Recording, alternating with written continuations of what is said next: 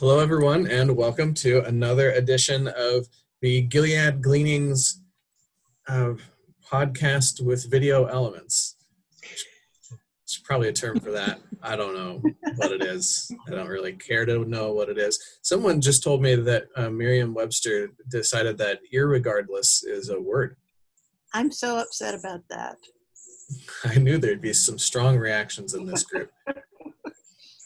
Well, irregardless of the reactions, let's carry on, Damon. Yeah. This group, by the way, is a group of folks. So at First Presbyterian Church, we've encouraged and invited people to read over the course of the summer Gilead. It's a novel. And so this is a group of folks that we've put together to sort of have a little host a little conversation about Gilead and talk about the characters, some of the themes, ponder on connections to our own lives, our own world, our own little speck of dust, and so we're going to do that. This is the second one of these, and I believe we're scheduled to do a third one in a couple of weeks as well. So, but for now, I'm going to invite us to reintroduce ourselves. I'm Damon. I'm the associate pastor at First Presbyterian Church. Anne, would you like to go next? Yes, I'm Anne, and I am a retired English professor from Hastings College. And Constance? I'm Constance, and same for me. And Jenny? I'm Jenny Welsh, and I am still teaching, but I have been part-time teaching for the last 10 years. Since having kids, I have stayed at home, and so I teach as an adjunct for CCC and Bellevue in Omaha. Very nice. And Greg? I'm Greg, but I think for the sake of this book study, I will refer to myself as Boughton or Boughton or Boughton or Boughton, because there's a parallel here that we need to note before we start, Damon. This is about John Ames, who's a congregational pastor, which you are a congregational pastor, and his best buddy, Boughton, Boughton, Boughton, Boughton, is a Presbyterian pastor, which, of course, so from here on out, I would like to be referred to as that. No. And, I mean, we can do that. We're pronounce your name, though. Happy to make those sorts of changes and adjust as we go along. So now I refrained there, Boughton. I'll have you note from adding in. He's oftentimes referred to as poor old Boughton. I appreciate your subtle refraining there, John Ames, Damon Hyman. So yeah, we're continuing on in Gilead. We'll probably talk about a lot of sort of general things about the book, and maybe kind of more specifically some sort of things in kind of the pages 80 to one, kind of the middle third of the book, I guess. And go from there. So let's just start with a general sorts of questions. Anything that sort of jumped out to you, caught your attention as you continue to read? Okay, well, I guess I have a question that Greg's remarks just made me think of. And that is, at the time when this novel is set, and the time when he's narrating, how different would congregational and Presbyterian churches and theology have been? I mean, was this a big deal for the two of them to be friends, I guess, is part of what I'm asking. I'm not an expert in this area, but know enough about the history of the two churches and the two church movements. Both of them draw from the same theological pool, if you will. And so similar to Damon being a UCC pastor serving a Presbyterian church, this would not have been unusual for a Presbyterian and a Congregationalist pastor to be friends. You'll notice throughout the novel, he refers to the Baptists, and there would be a much larger divide there between a Baptists and the Congregationalists or Presbyterians. But even at the time this novel was set, the Congregationalists and Presbyterians were getting along pretty well. Both did the westward expansion about the same time and were planning churches. You'll see different patterns of the presence of congregational churches and Presbyterian churches in Iowa and Nebraska and Kansas, but there would have been good relationships between the two, both naming sort of Calvin as the father of their theological underpinnings. Congregationalists claim a Reformed theology. They add a few additional theologians in there, but you know, the sessions they had doing Hebrew and Greek on Reverend Ames' porch, Damon and I have those same sessions every week with our Hebrew, and no, we don't. But we do bounce ideas off of each other, similar to how they would. So yeah, I feel a good, like a pretty accurate representation of what that would have been, and some simpatico with the way that Damon and I work together today. Yeah, thank you. There seems also to be a pretty friendly relationship with the Congregationalist Church and the Methodist Church in the novel. Yep, and some slight theological differences there, but the theological differences would not have, in the same way that there's slight theological differences between us and First United Methodist, those don't keep us from being able to do mission together and being able to be the church together, and that would have been the same there too, I would imagine. I don't know, Damon, any perspective on, as a kid who grew up in a small congregational church in Iowa? No, not really. I was thinking about as sort of the churches expanded westward and the denominations expanded westward, there were, and Greg, you can correct me if I'm wrong, there were agreements between denominations oftentimes in terms of how close that they would attempt to settle churches to one another. And so if one denomination got to town X, then the other denomination would skip over it and go to town, whatever the next letter in the alphabet is. But why? It's why. That sort of thing. But you mentioned, Constance, the appreciation of the Methodist Church. If I'm remembering, part of that has to do with Grandpa Ames is off running around doing abolitionist things and has come back from the Civil War, and his congregation is really kind of devastated by the Civil War, and it's mostly just widows that are a part of it, and during the service he'll open up the windows and let them listen to the singing that's coming from the Methodists, which sort of just struck me as this sort of appreciation of vibrancy. Yeah, I guess. And so is it because Grandpa has encouraged his congregation to go to war that his is devastated and the Methodists are not? It's a good question. The Methodists didn't have a really strong anti-war beat to them any more so than other Christian churches would have. They weren't Mennonites or Quakers or anything like that.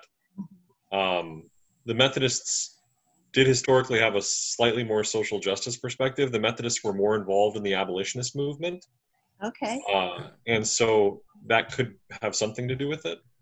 Okay. I guess my sense of it was, as much as anything else, Grandpa Ames just wasn't around, and hadn't been tending to his church. He'd go off during the week and he'd roll back in on the horse in time for worship on Sunday. Yeah, go ahead, Jenny. Well, part of what you're talking about is, I marked it because it was one of the things, again, talking about water, which we talked about last time, because they were talking about the Methodists holding service outdoors by the river, sort of playing off the beauty of the water and whatnot. But in looking back at that, it's really speaking to what you all are talking about the new people and the young people were returning to the Methodists who were holding outdoor meetings.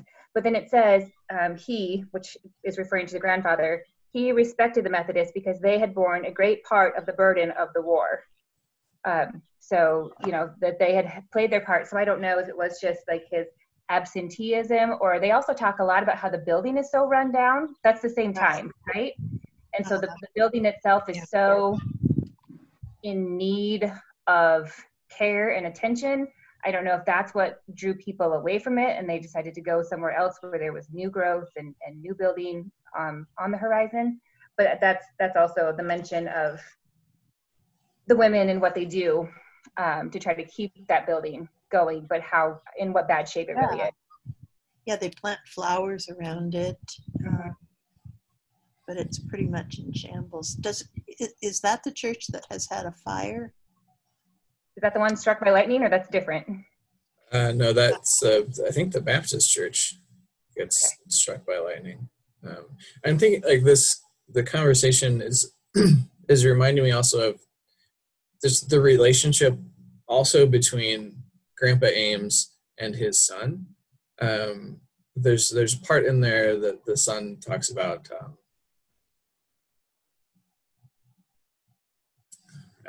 something to the effect of essentially that his dad wasn't there to be a dad to him. And I think that gets reflected in the condition of the church building itself. Yeah. It makes sense that current John Ames, it's really hard to know how to refer to them. It's tough. Letter writer John Ames might in a way be hung up on that, because that's going back to his motivation for writing, is that he knows he will not be there for his son as he grows. And so this reflection back on fathers and sons and their relationships is something that's weighing very heavily on him, I think. Right. Yeah. And the church building that the narrator is currently preaching in also seems to be, continues to be in a state of disrepair. Yeah, that's one of those witty comments he makes about, like, he makes some sort of flip comments about meeting with the trustees and about how he just thinks they're sort of like just being polite, like, you know, they're really just appeasing me, but they're just going to tear it down when I'm gone. Yeah, waiting for him to die, and then they're going to tear down a church building. I thought that was an interesting, and if we're going to tie the building and the relationship between the grandfather and the father and the father and the son, I think that there probably are some parallels there to be drawn. And he himself, towards the end of his life, is that church building that people are just waiting to be torn down, and he's trying to preserve his legacy in some way by writing this letter to his son, right? Right.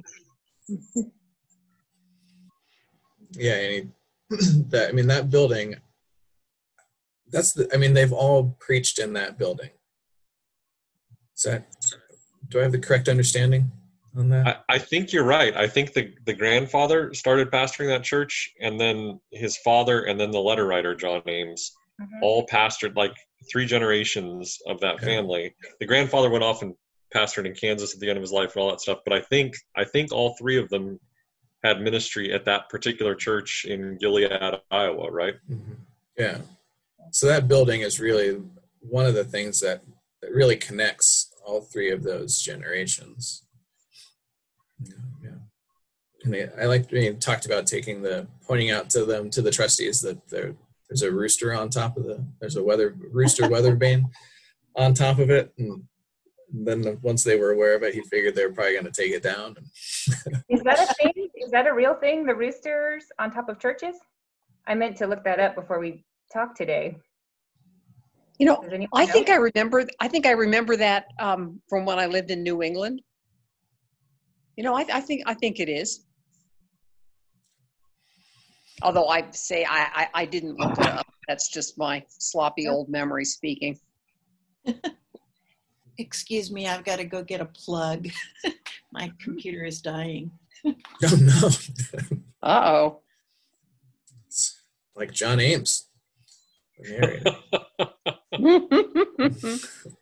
was going to say, you know, with the building and the letter, like, Greg, kind of what you said made me think, well, he's writing to preserve his legacy as a pastor in a way, right? But I keep looking at it as he's writing to parent his child after he's gone. But it's really, it's not either or, it's both. It's and then when we tie it back to the building and this idea of what the building represents, not only for their lives as preachers, but then their family, it's just so, it's so interconnected that I think, you know, it's easy to follow both of those lines of thought and his motivation for writing. Yeah, there are a number of career paths where your job becomes your identity. I think college professor is another one of those, but certainly for pastors, you can't disassociate your what you do on Sunday mornings or Monday through Friday from the rest of your life, because the ministry and the call are and the life are all intertwined like that. And so, yeah, Jenny, I think you're right.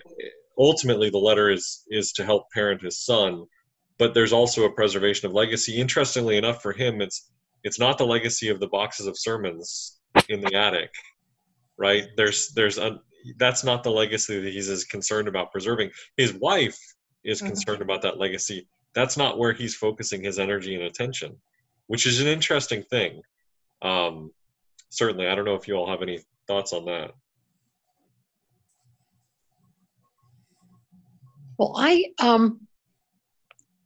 gave a little bit of thought to that, and in a way, as he's writing this letter to his son, I'm sure that there are ideas and things that were in his sermons, and so in a sense, what he's writing is like his sermons from his whole life distilled, and then taken further.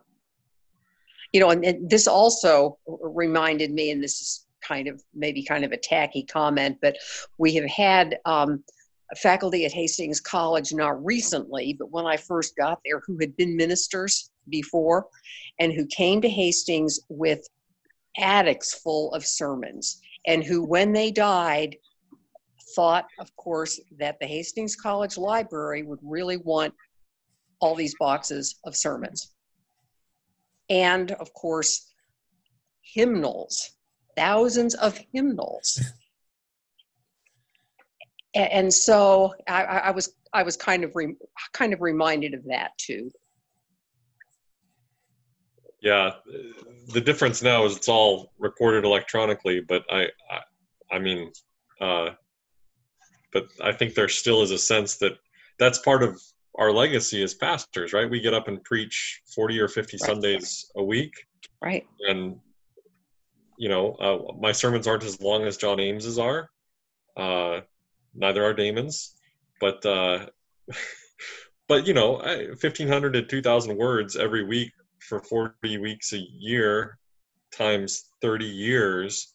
That's an awful lot of thought that goes into that, and he does reflect on that a bit. But for him, that's not actually where it's at. That's not the legacy that he's interested in passing on or carrying on. Did anyone else notice the little life lessons that he sprinkles just constantly? Like, I think at least 3 or 4 times, this is the one thing to know, and then 10 pages later, this is it, where it's just sort of like you're saying, like taking those gems from his sermons, and then they just keep coming. And it's the stream of consciousness thing almost, where he'll be telling a story and then he'll interrupt his own story because he has a wisdom that he wants to sprinkle, or it reminds him of another story, and then he'll circle back. And that's an interesting way to sort of get in his mind as he's writing. Mm-hmm. And we do kind of in this section of the book, get into some more of the theological weeds, as it were. And you're talking about legacy.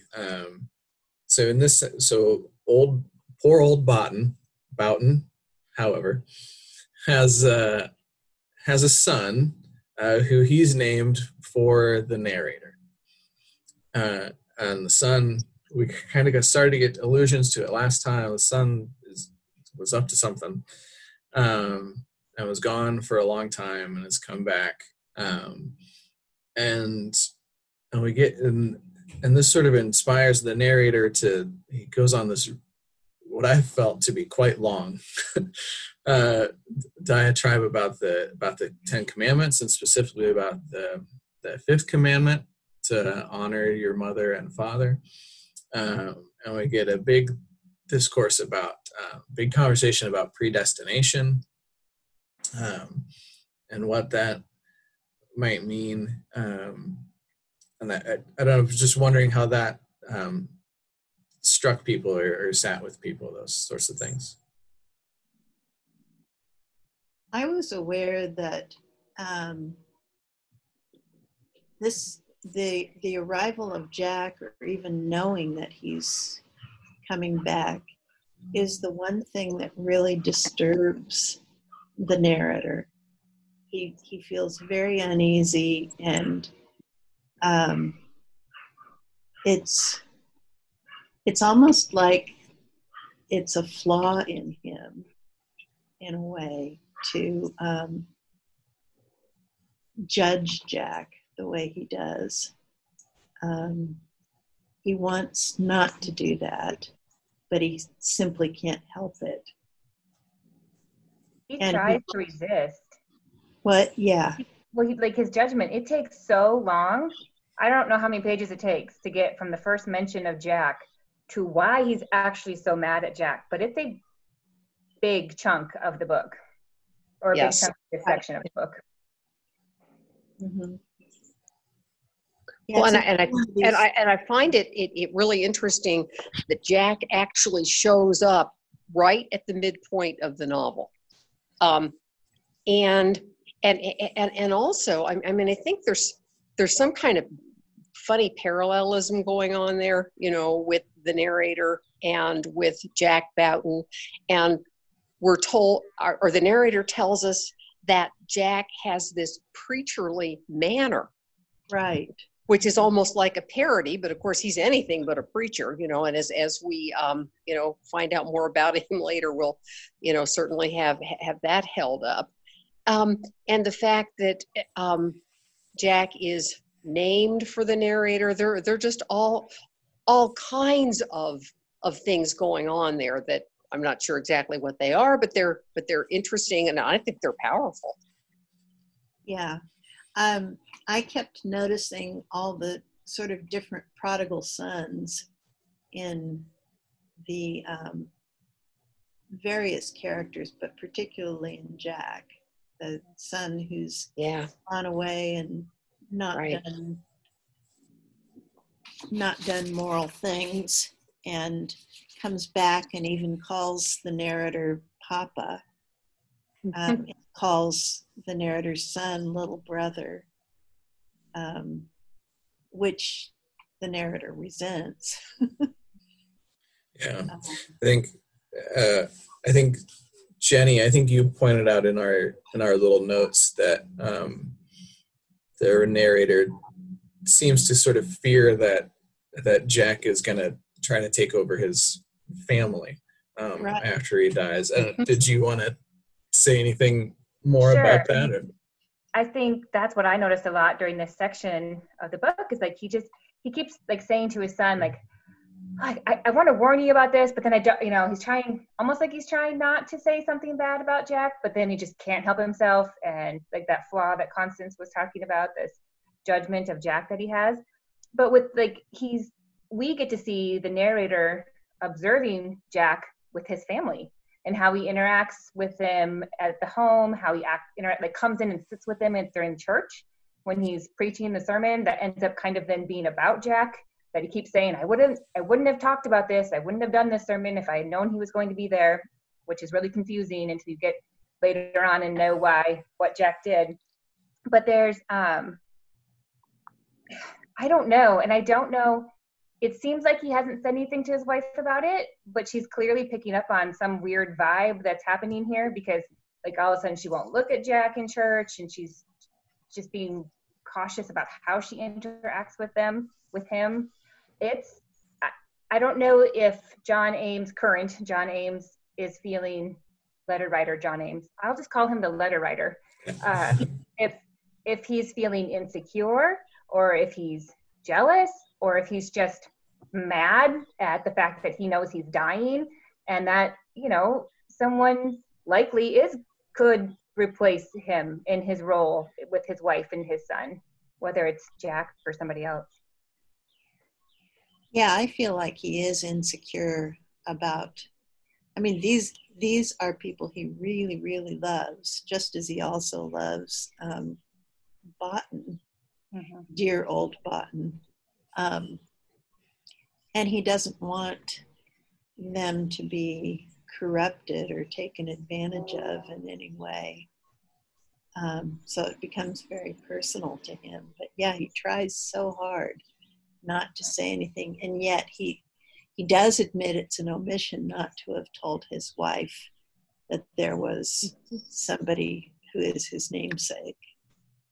Mm-hmm. Yeah, I'm imagining also that the narrator is kind of wrestling with the problem that if his wife and son become involved with Jack after the narrator is gone, that they could really have their hearts broken and their lives ruined by this man, you know, considering what he's done in the past. Exactly. And so, you know, I imagine that kind of figures into his thinking too. Mm-hmm. Yeah. It strikes me that there's also a legacy component to it as well. They have the same name. Oh yeah. And I wonder if he doesn't fear that the narrator doesn't fear that after he's gone, folks will they'll know that this is the person who had the same name as the person who came before. It was interesting that he described.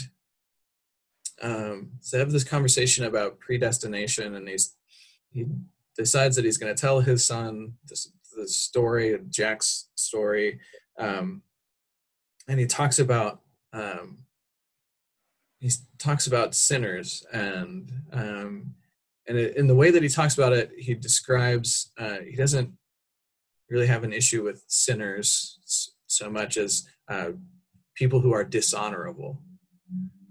And that dishonorable folks don't admit to what they've done, and they don't really seek to make amends or to correct it.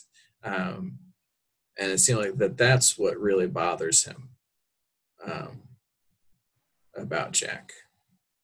Maybe I spoiled too much for those who haven't read that far yet. Well, and right about the place where we ended goes into, again, it's sort of like here's the one life lesson. Here's the one thing that really bothers me, but then he comes and adds another thing that really bothers him about Jack, where he says that, you know, he's mad because Jack chose not to be a present father, whereas that's all John Ames wanted, you know, with his first wife and child. And then now he's got that opportunity again to have the family. And he says that just, that one man should lose his child and the next man should just squander his fatherhood as if it were nothing. Well, that does not mean that the second man has transgressed against the first.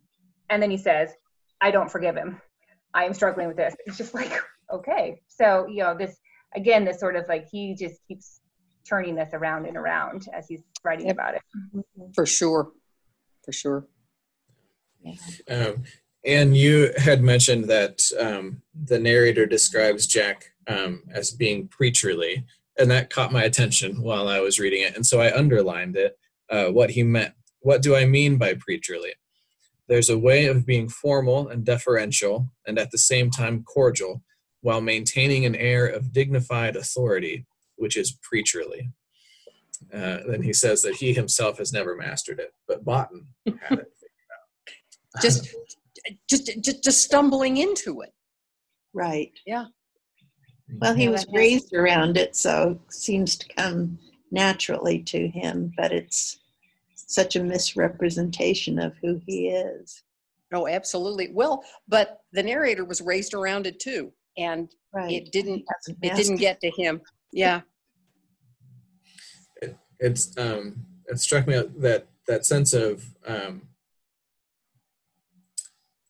I seem to recall earlier in the novel him sort of describing people as sort of consciously sort of maintaining their separation from him because they They knew that he was the preacher. And so they wanted to kind of maintain some sort of distance or separation. And that description sort of strikes me in that sort of same, there's some sort of this little slight sort of divide between the two, which I kind of thought was interesting. And he described his grandfather as being impressive in another style, not in that preacherly style. It strikes me that this section is so much about relationships between fathers and sons, both the positive side of that and the negative side. We get a lot of revelation about strife in the family, particularly between the narrator's father and grandfather.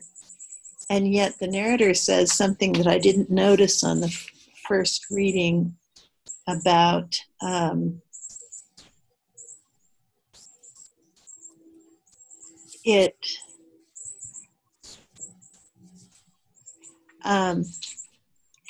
sort of this necessity to revere your father no matter what he's done. And that seems to come through.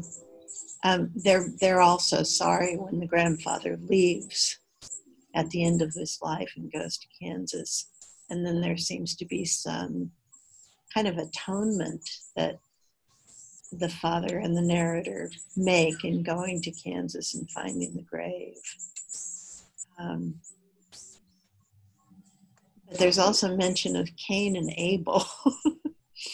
And Abel's blood crying from the ground. Let's see, I've got a note here.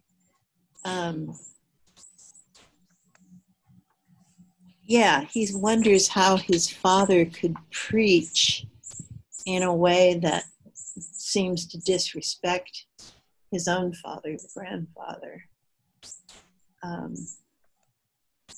Almost as if you need to sort of cover up for your parents, and yet, or your father and your grandfather, and yet he is revealing everything that his grandfather is, or pretty much everything his grandfather has done. It's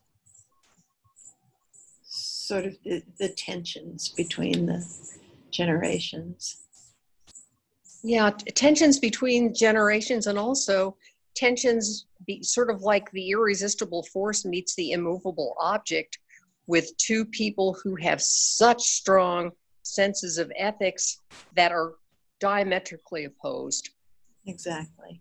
Well, I think of my, anti-war generation, and our parents, be another. And of course, every generation reinvents that, but yeah, you do have that, the strife between all kinds of different parent-children, father-son relations in there for sure. Mm-hmm. The difference between grandfather Ames and, I'm confused. The grandfather, and he's the one who's pro-war, right? Well, he's pro-war because he's so anti-slavery. Right. Right. That the only way to get rid of slavery is war, and so we have to have war. Yes, and then John Ames's father is, like you were saying, I'm like diametrically opposed, but the way we get it is through peace. I mean, we have these two very polar opposite approaches. So, right, I mean that it speaks to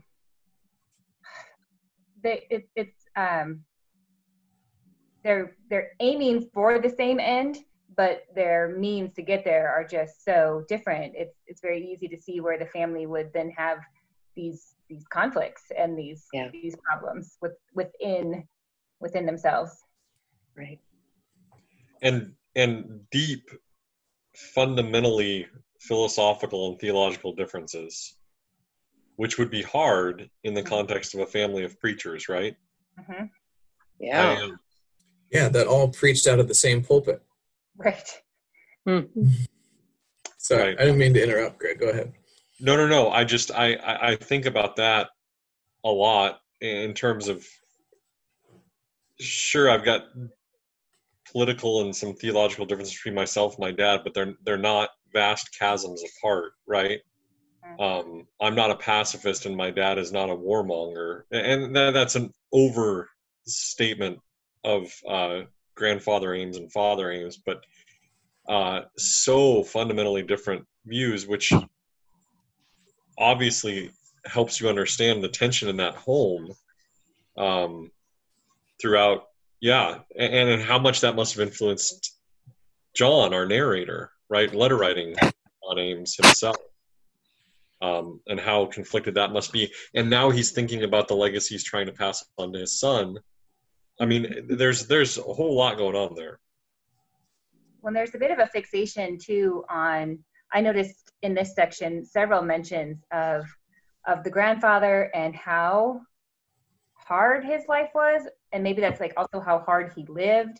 And this idea, I should just find it. Like he's talking about, because I was still looking for the mentions of water, but I didn't see as many of them this time as last time.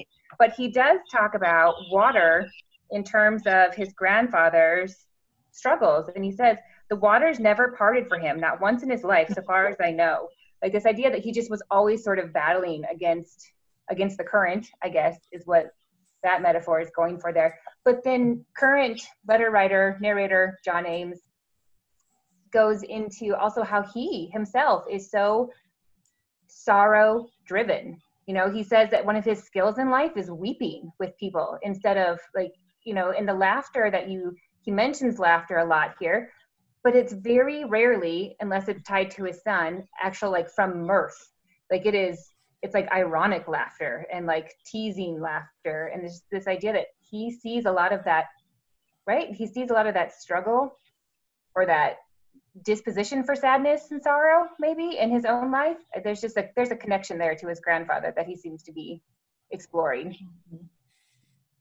Yeah, that's a connection that I hadn't made between those two characters before. But yeah, the narrator talks about it. So it was always a struggle for him to celebrate with, to laugh when others laugh and to cry, weep when others weep. It's a scriptural allusion there. And the weeping when others weep was always easier for him. Mm-hmm. Yeah, I mean, I also, and I'm maybe bringing in people that I've known who had such a strong sense of ethics, like not as extreme as the grandfather, but these people also tend to do everything the hard way. And I have that impression of the grandfather too. Even when it really wouldn't make any difference, you know, they just can't loosen up and relax a little. I'm making that sound trivial. I don't mean to, but that's an element too. Yeah, the grandfather seems to be able to put aside his personal relationships for his principles an awful lot. I'm thinking about when he gave away, you know, things that the family wasn't through with, or, you know, leave because of a cause and leave his family to struggle.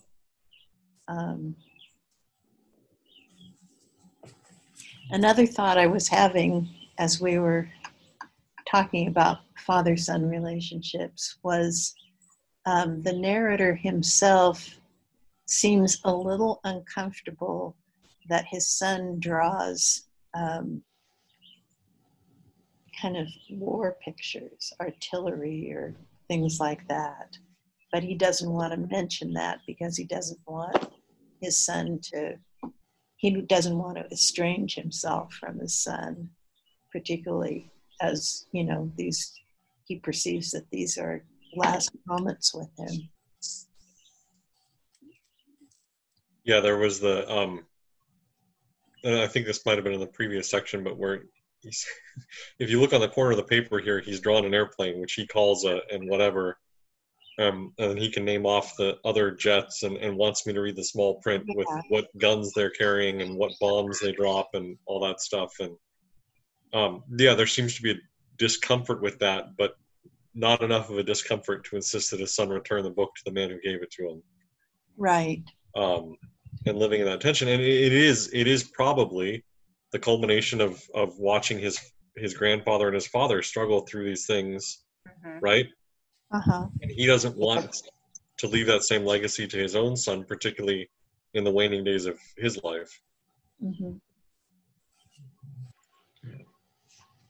Well, you mentioned the waning days of his life, and as you might, we continue to get references to that.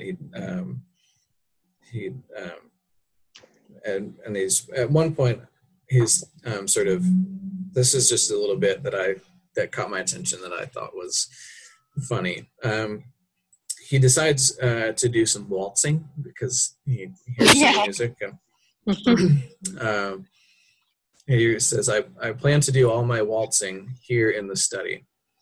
I have thought I might have a book ready at hand to clutch if I began to experience unusual pain, so that it would have an especial recommendation from being found in my hands.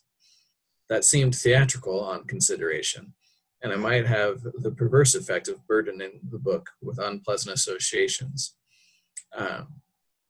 And then he lists some of the books that he had considered. Should he feel himself slipping? That fun? Yeah, that he would reach up. Now, if I were to do that, I'd want to have a volume of Calvin and Hobbes at the ready. I was curious what books or things you might want to have at the ready. That is a tough question. I can't really answer that. What's your favorite book question? I'm not very good at answering that. I mean, if I'm going to channel Boughton here, you may pick Calvin and Hobbes. I would pick John Calvin's Institutes. Well, that was one of his. Right, I know. But volume 1 or 2? He was going to have volume 2. Volume 2, definitely. That's where Calvin's thinking really evolved. And I can't say my favorite theologian, Bart, because he wrote 120 volumes, and so it's not easy to pick one from Bart's dogmatics out of those 120 volumes. But Calvin had kept it to just 2, so.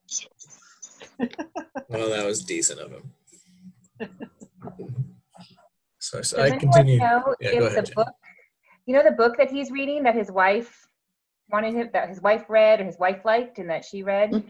Is that The Trail of the Lonesome Pine? I didn't Google. Is it real? Oh, it is. It is. It was also made into a popular movie in the early 40s. Okay. That book is really, it's an interesting, it features interestingly here in this section because he's reading it because she read it first and liked it. I think, if I'm remembering that correctly. Yeah, I think so. He hadn't read it previously, but it very much mirrors their situation where the wife is younger, and then there's some comment made about some younger man who comes in than the husband, like, oh, well, that would be more suitable for your age, sort of thing. But then she ends up loving him anyway and for all time. And so John Ames is like, oh, this is a good book. And, you know, it's like he's taking it as his message to himself from his wife that even when you die, I'm not going to replace you. I'm going to love you and only you. Well, and as I and I'm not as far in my rereading as you are, but as I remember at the end of Lonesome Pine, there's also the resolution of a feud, and in a sense there's kind of a feud among the generations, you know, in the novel. And so there's some kind of parallel there too, I think. Yeah. We should probably start to draw our little conversation to a close, as you are sort of maybe looking forward to the last third of the book. Are there questions that are circling around for you? Are there things that you want to find out more about? Are there curiosities remaining for you? Well, I've finished and I'm rereading But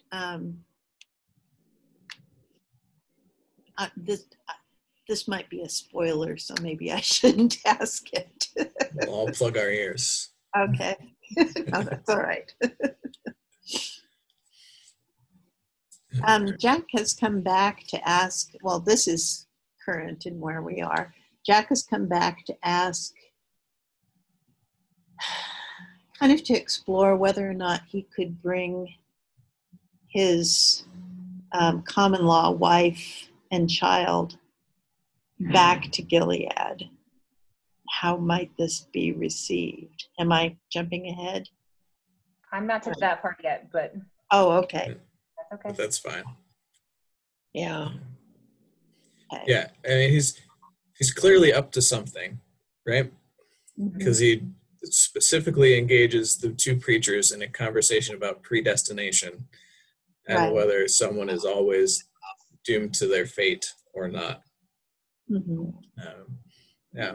So interesting. Other themes or things that folks are hoping to maybe get explored a little bit more. Well, I'm continuing to look at all the different times we have baseball in the novel, and that keeps coming up. Now they mention the Yankees, and they're always going outside and playing catch and that kind of thing. But anything that keeps turning up in a novel, I think, is worth thinking about. So, okay, and I guess I would add, and this is something that Dwight Marsh said to me once that I think it was kind of off the cuff, but I thought it was really brilliant. And he said that when you're reading something, like something unfamiliar, the three things to notice, and of course these would all be speculation, but what repeats, what does the title mean, and who learns something? And I think those are certainly productive questions for this book. Yeah, that's very helpful. Mm-hmm. Any other things that we're wondering about or looking forward to? I'm still looking for water references. I didn't see as many in this section as the first, but we'll see what the third brings.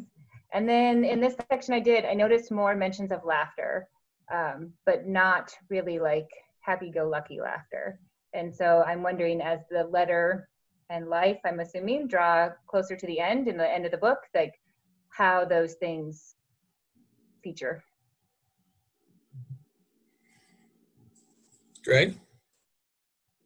You know, it feels like he's trying not to repeat the mistakes of his grandfather and father, but because he swam in that water for so long, it's so deeply embedded in him that it's coming out in his writing. And so while he's trying not to pass that legacy on to his son through his writing, he ultimately is passing that. It's this notion of, I don't want to call it generational trauma, but just the things that we learn tend to be the things that we pass on, and even if he's trying to avoid doing that, he's doing it anyway. And so it's going to be interesting to see how that all plays out as well. Right. Yeah. This is, I think, connected, Jenny, to sort of what you were talking about. I'm curious about how you end a letter like this. Mm-hmm. If you were writing a letter like this, at what point would you think, okay, I'm satisfied, I've said enough about myself, or whatever the case may be? I don't know how you wouldn't just try to keep writing. But, so those are some of our thoughts, some of our reflections, some of our noticings and musings on Gilead so far, a novel by Marilyn Robinson. We do have another sort of open Zoom chat coming up next week on Thursday. Someone will tell me what date that is in a little bit, at 6:30 p.m. It's not too late for folks to sign up and join in on those, and just let the church office know, and we'll go from there. So that'll be next week.